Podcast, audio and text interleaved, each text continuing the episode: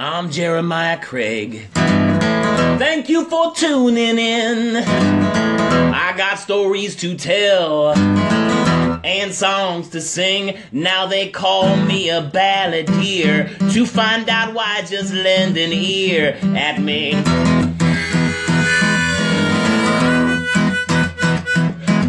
Stick with me a little while, and I will promise I will make you smile.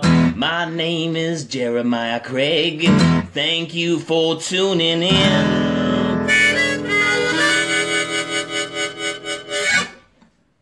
It's a mild one this morning as I take Monday without warning. I'm taking Monday without warning. It's already taken. I mean, it's already done. It's 5:45 in the morning here in Seattle. It's a mild one, as I said. I think it's like mid-40s or maybe low 50s. Busy weekend.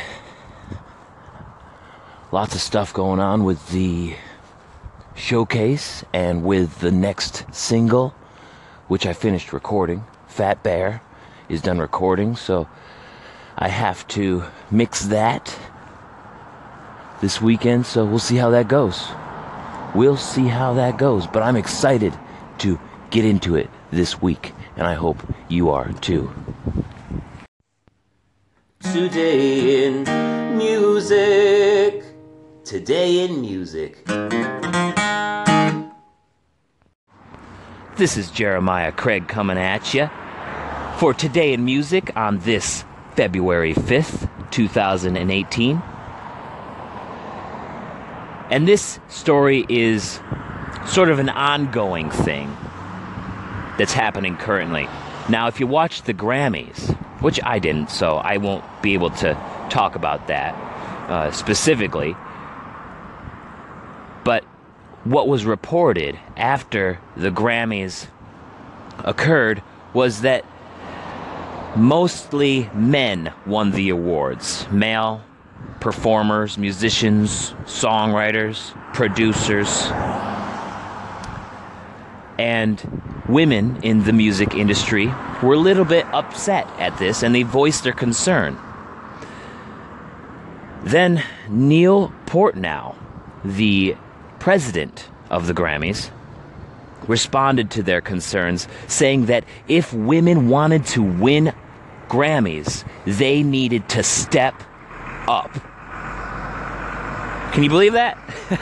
That pissed a lot of people off, as it should.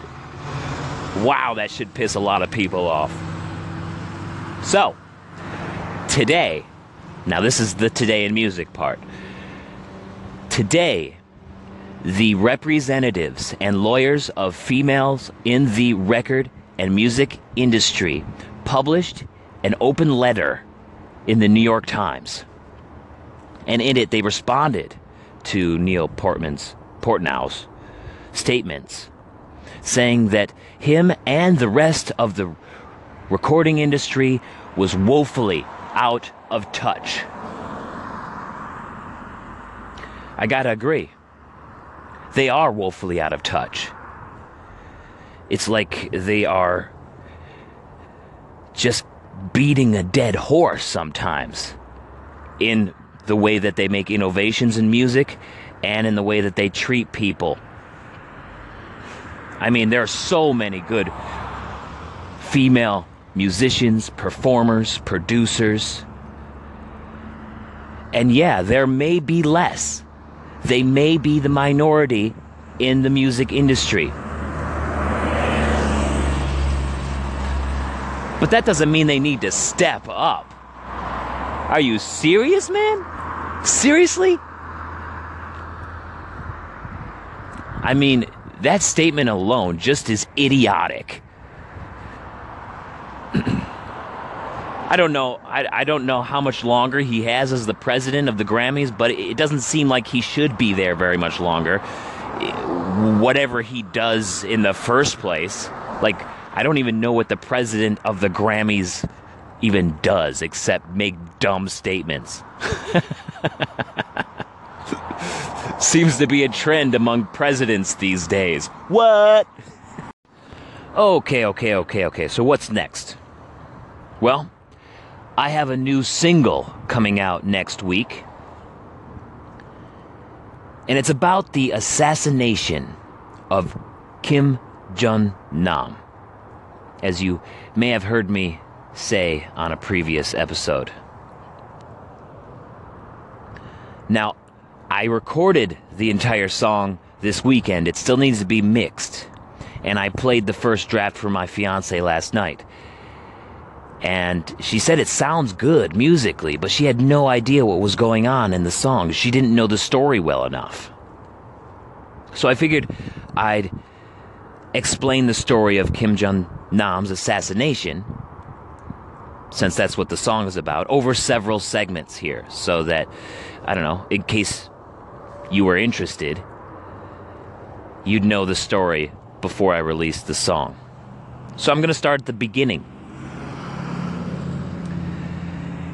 Kim Jong-nam was the eldest son of Kim Jong Il, who was the previous ruler of North Korea from the ruler that is now in charge of North Korea. So he was the heir apparent. He was next in line to take over. But he never really was digging the way that the whole government was running. He never felt it. You know, it always felt a little bit wrong to him, from what I understand. And there was this falling out. It started in 2001 when Kim Jong-nam tried to visit the Tokyo Disneyland. But he tried to leave North Korea on a fake passport. He had a passport from the Dominican Republic. And in it, he had a Chinese name which translated to Fat Bear. And he was found out. They found out that this was a fake passport, and man, was it embarrassing for the royal family of North Korea. And then things just got worse from there. He started to lose more and more favor. So eventually, in 2003, he was exiled completely from North Korea, lost his heir to the throne to his brother, half-brother, Kim Jong Un, the ruler now, Kim Jong Un. So he left because he was exiled, started living in China and traveling around Asia. He became known as like this international playboy. He gambled all the time, drank all the time, and occasionally did some business. So he lived a pretty good life, and he enjoyed it. I mean, he had no intention, and he actually said this. He said he wanted nothing to do with the North Korean government.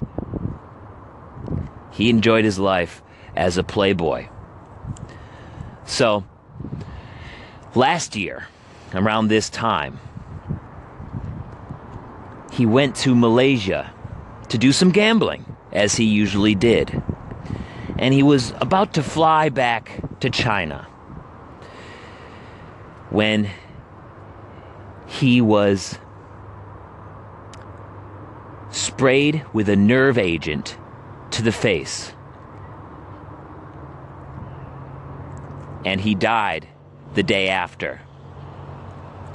Now, they don't know if it really was. Now, it's not verified that it was North Korea. But that's where all roads go. That's where all the evidence is leading. Still not verified, but come on. You'll see here in the next few segments as I go through this story throughout the week. It kind of looks like it happened. And North Korea was at fault. Kim Jong-un made it happen. So, until next time, this is the assassination of Kim Jong-nam. And now it's time for some songs. Woo! All right. So, we have a new mix of Fat Bear, and I just listened to it on the big speakers in the living room, and I still think the guitar is too high. I think I want to bring down the guitar and vocals a little bit so that everything is a little bit more even, because those two seem like they're the loudest. And then you got the bass, the organ, and some backup vocals that are just to the side. So I think I want to try to blend that a little bit more, but I'll do that tomorrow. It's in a good place right now. I made a lot of good mixing progress on it. So now it's time to play a song, since I made more progress in a shorter amount of time than I planned for. So now I have a little bit more time to spend on here, which is always nice. I'm going to play an old, old song. This is another one of those traditional songs, so old they don't know who wrote it. This song is called Darlin' Corey, and it's a story about a woman who's going through some troubles in her life, and the man that is beside her, or who is experiencing it with her throughout. And it doesn't turn out very good for her in the end. So this song is called Darlin' Corey. Wake up, wake up, darling Corey. What makes you sleep so sound? Them revenue officers are coming. They're gonna tear your still house down. Wake up, wake up, darling Corey. Quit hanging around my bed. Bad liquor has ruined my body, and pretty women have gone to my head.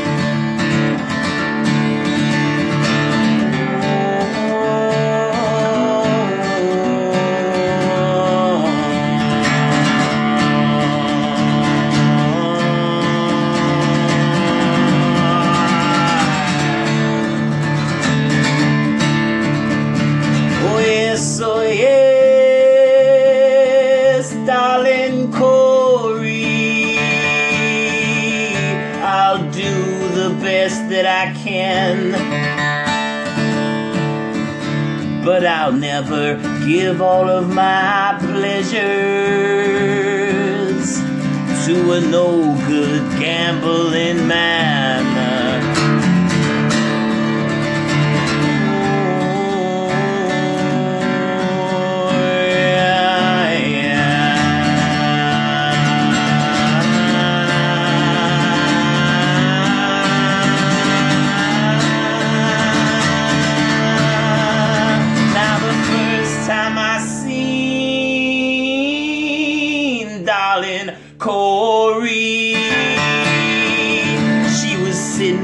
The banks of the sea.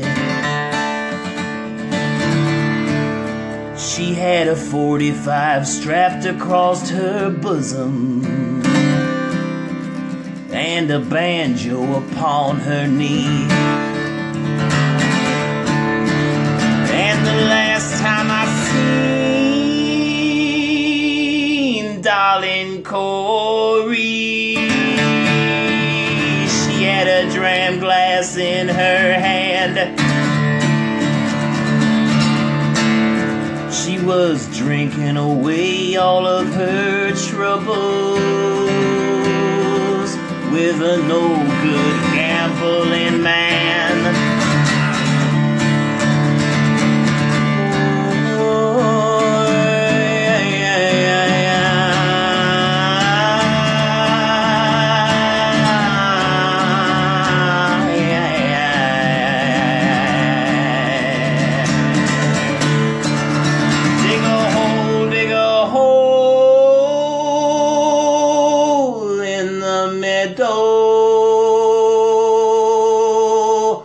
Dig a hole in the cold, cold ground.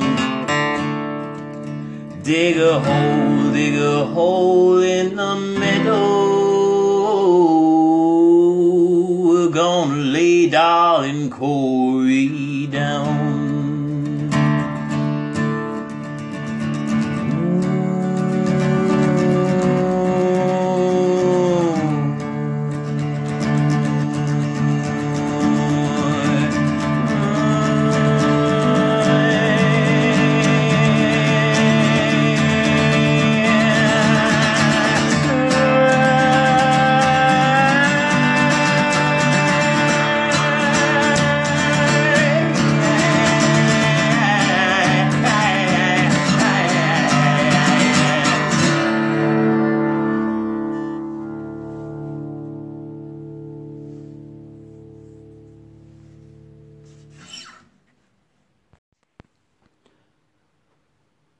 Well, well, well, that'll do it for me tonight. Yeah, I think I'm done. But I wanted to drop in here one last time and say thank you for listening today. I know I have been sparse as of late with all that's going on, but I wanted to thank you for just dropping by and spending some time with me. I think that's really cool. I hope you have a good evening, morning, afternoon, wherever you happen to be in the world. I hope it's going great for you, and I'll catch you all tomorrow. Peace.